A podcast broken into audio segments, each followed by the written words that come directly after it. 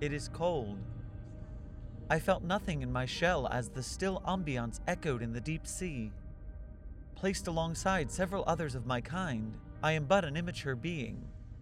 Despite this, nothing threatens my existence.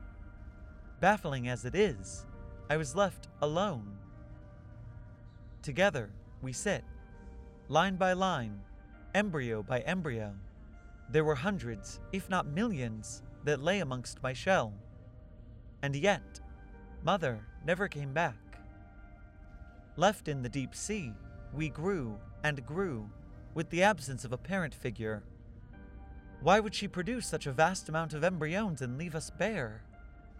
In spite of this, I had grown enough to think my own thoughts, to become self aware.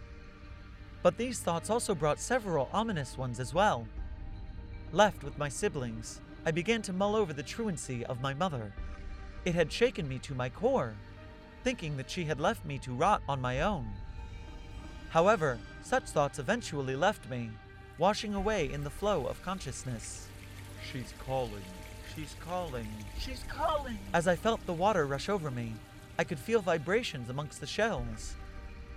My brethren were shaking, as if to escape, to leave. I watched from my own shell, my prying eyes staring right into theirs. Where could they go in this dark environment? I saw as many of their carapaces starting to crack, wriggling around in their now broken shells. They slowly grew accustomed to the water.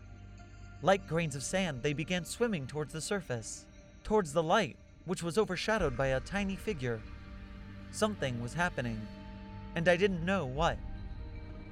Eventually, I heard the sounds from the surface, loud and abrupt.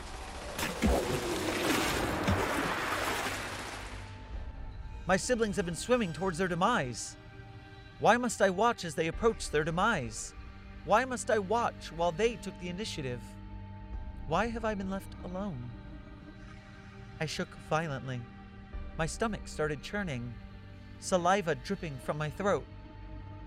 At that moment, my brother emerged from my maw, and we both looked, looked up with two pairs of eyes, as a loud roar emanated from the heavens while we thought, Oh, she's calling. It's time to wake up.